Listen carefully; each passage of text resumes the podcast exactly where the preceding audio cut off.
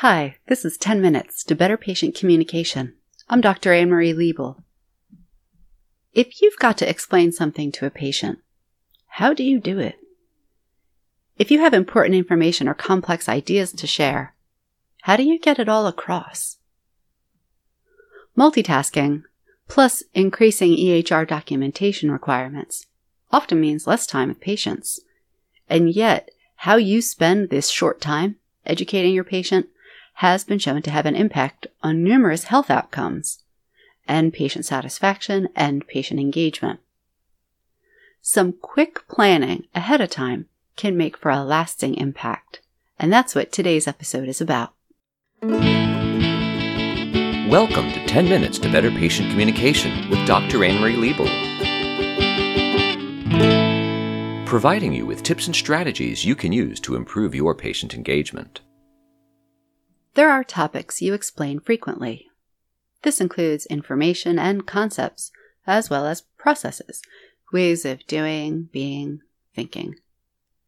We could call this your content. It's what you're trying to get across. Today's episode is about having different ways to get your message across because people learn differently. So I'm going to give you 10 different ways to organize your content. As you listen, Pick out the ones you lean on most frequently. Then do yourself and your patients a favor and pick another or two. Try using a different organizational structure for the same content because, I repeat, people learn differently. Now, these are organizational structures that are common in our everyday experience in our conversation, in arts and media, popular culture, in logic and argument, and more. You will recognize all of them. But I also throw in a couple twists just to expand your options. So let's go. Number one, cause and effect. Medicine relies on cause and effect relationships. Fortunately, we often think in cause and effect patterns in everyday life. Here's an example from one study where a physician is explaining a metaphor he uses to illustrate the concept of inflammation and the effect of a medication using cause and effect. Quote, I explained that airways are like a plumbing system. Swelling of the tubes is like when the plumbing system gets obstructed, and prednisone cleans the tubing system. Number two, conditional. This is about probability and reasonable expectation. Sometimes the conditional is phrased as an if then statement, as it was by a physician in this study. Quote, if the cancer is still resistant to the cancer fighting tools, other weapons are injected to attack the disease or to boost the body's own defenses. Number three, part to whole or whole to parts. A nurse was describing to me a topic she addresses often. After surgery, she explained, there is often a small part of an incision that is left open without a drain if possible. And apparently, patients can be worried about the hole. Therefore, she frequently was explaining to patients how wounds healed. She did this in a part to whole structure, where the parts were the multiple layers of skin. She said, It's the bottom layer that's first to heal, I tell them the last to heal is the surface. Number four, temporally. There are many ways time enters into our thinking. Here's a few. Things may happen chronologically.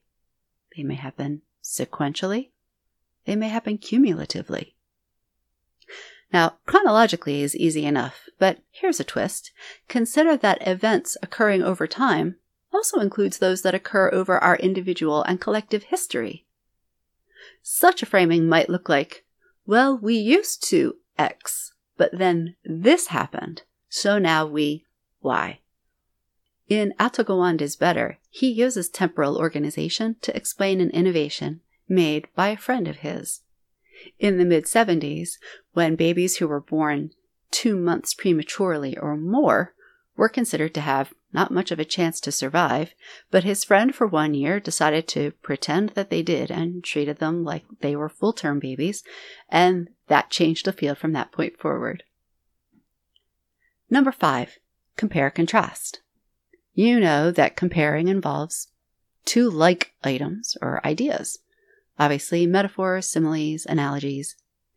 Contrasting takes up the ancient practice of illustrating what something is by pointing out what it is not.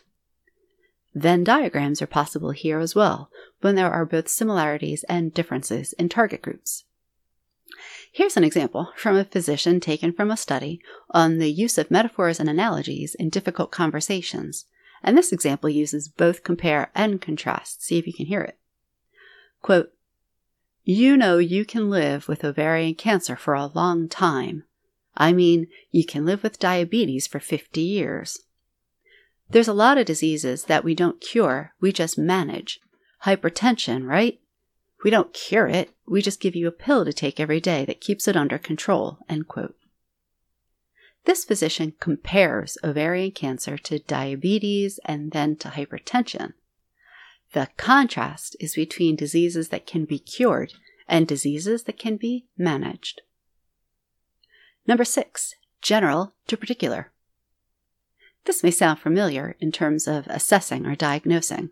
It's common in everyday language as well.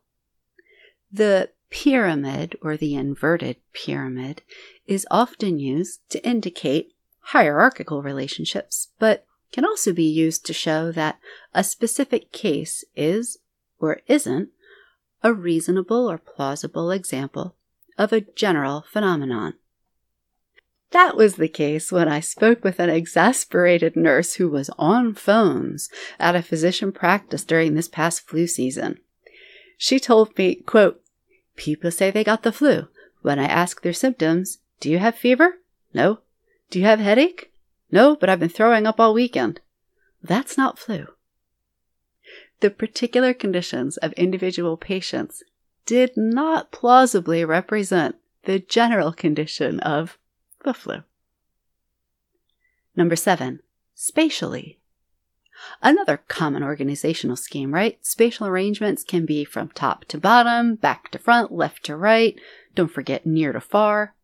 This is a physician's response using a spatial orientation it concerns a symptom cause in a palliative care consultation study. Quote, down that pattern, sort of across the knee and down towards the ankle, is the L4 distribution, and I think you've got pressure on the nerve and it's making it numb. Number eight, average. Sure, you use this already. As an OBGYN told me, part of her talk to moms in their third trimester is, quote, most people have healthy babies. That is why I have you coming in all the time at 36 weeks. We're checking you, and if we can get good care at this time, we can pretty much ensure all will go well at the time of birth. Now, averages can indicate most common slash least common relationships, as well as typical, atypical relationships, and rules and exceptions. It's sometimes possible to talk about statistical significant, but don't forget those outliers. Number nine, narrative. Tell a story because a narrative works. Researchers have long proved that as humans, we are hardwired for story. Narrative medicine is a robust field. Providers' narratives of practice are being published in medical journals. Patients' narratives are increasingly recognized for the insights they offer. So if your storytelling skills need a bit of a brush up, I got you covered. Who's your protagonist? You know, your main character. It could be your patient or a family member. It could be a part of the body, the disease or injury, some aspect of the treatment, or even you. You set the stage, there's some complication, a climax, and a resolution. But this is just one possible narrative frame. Because sometimes stories start in the middle of things. Oftentimes there is not a straightforward narrative, but a looping back, a digression. There can be a loss of ground, a surprise twist, or an unintended consequence. And it's okay to resist the pressure for a happy ending every time. Number 10, chunking. This refers to organizing material in categories or chunks that hang together conceptually. Sometimes you know the categories ahead of time, a priori. Sometimes you discover them as you go. It's the organizing structure I use in this episode, but I bet you figured that out already. There's an important caveat here. I am not going to advocate you use some sort of simple to complex arrangement, despite its common sense appeal. The notion that you have to walk before you can run simply does not account for many of the ways that people learn, even kids. Such a breaking down can be helpful after someone's familiar with the concept to deepen their understanding, like what I'm doing here. I'm showing you the simple, these 10 organizational structures, because you already know about the complex, the teaching and learning process.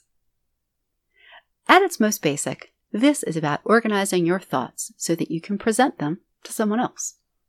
You could think of these as examples of sense making structures or common patterns of thought. Which ones do you tend to lean on? And which ones will you try? Just a reminder, if at all possible, have a graphic, an image, a website, a video, an app. If not, have an extra pen in your pocket because multimodality helps. If you're interested in taking your language use seriously, why not start with your metaphors? I've written a workshop for you showing you how to break down the metaphors you use, understand their cognitive and affective aspects, and evaluate them in use. On demand, right here on healthcommunicationpartners.com. This has been 10 Minutes to Better Patient Communication, and I'm Dr. Anne Marie Liebel. Thanks for listening.